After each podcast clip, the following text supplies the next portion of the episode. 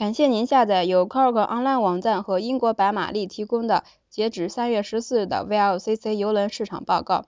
首先，我想邀请您访问我们的网站 go.mycargo.com。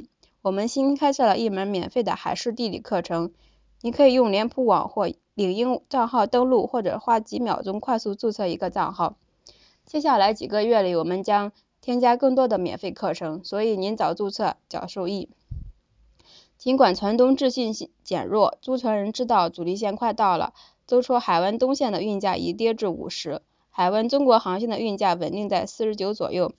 那些关注运价的人或许已经注意到一些微微弱的联系，状况特殊的船舶才愿意打折。英国凯文修士的导航因缺少船舶检查报告，已停航大约十二个月，因此他很愿意打折。而一些希腊船东发布消息称。如果用他们的两艘就位的船舶运送海湾到韩国的货物，他们愿意打折。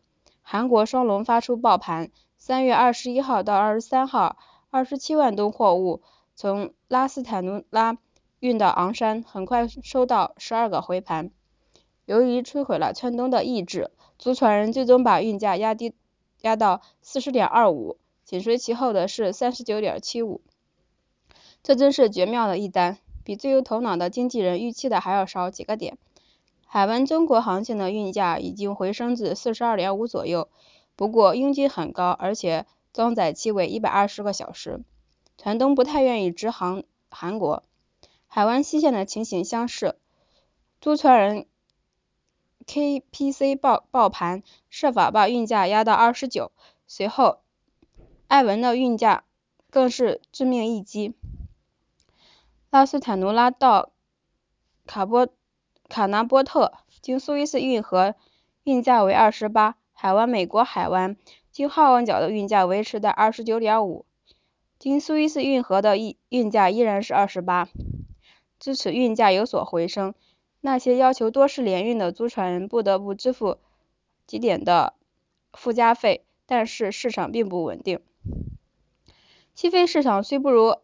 阿拉伯海湾市场繁忙，但是船东同样备受打击。西非中国航线的运价跌至四十二点五。由于更小的船舶就足以装载所有的货物，所以超苏伊士运行船舶市场很冷清。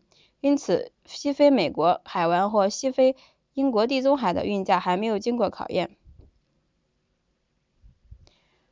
由于船舶竞争激烈，加勒比海的市场持续疲软。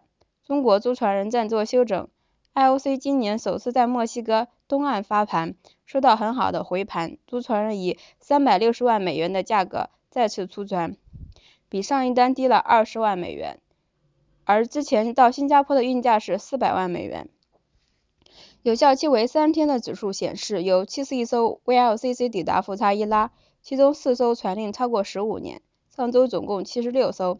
目前，据我们统计，三月海湾大约签订一百份租约，与以往相比，三月是小月，因此我们预计还能只还只能再签五到十份，总共约一百零五到一百一十份。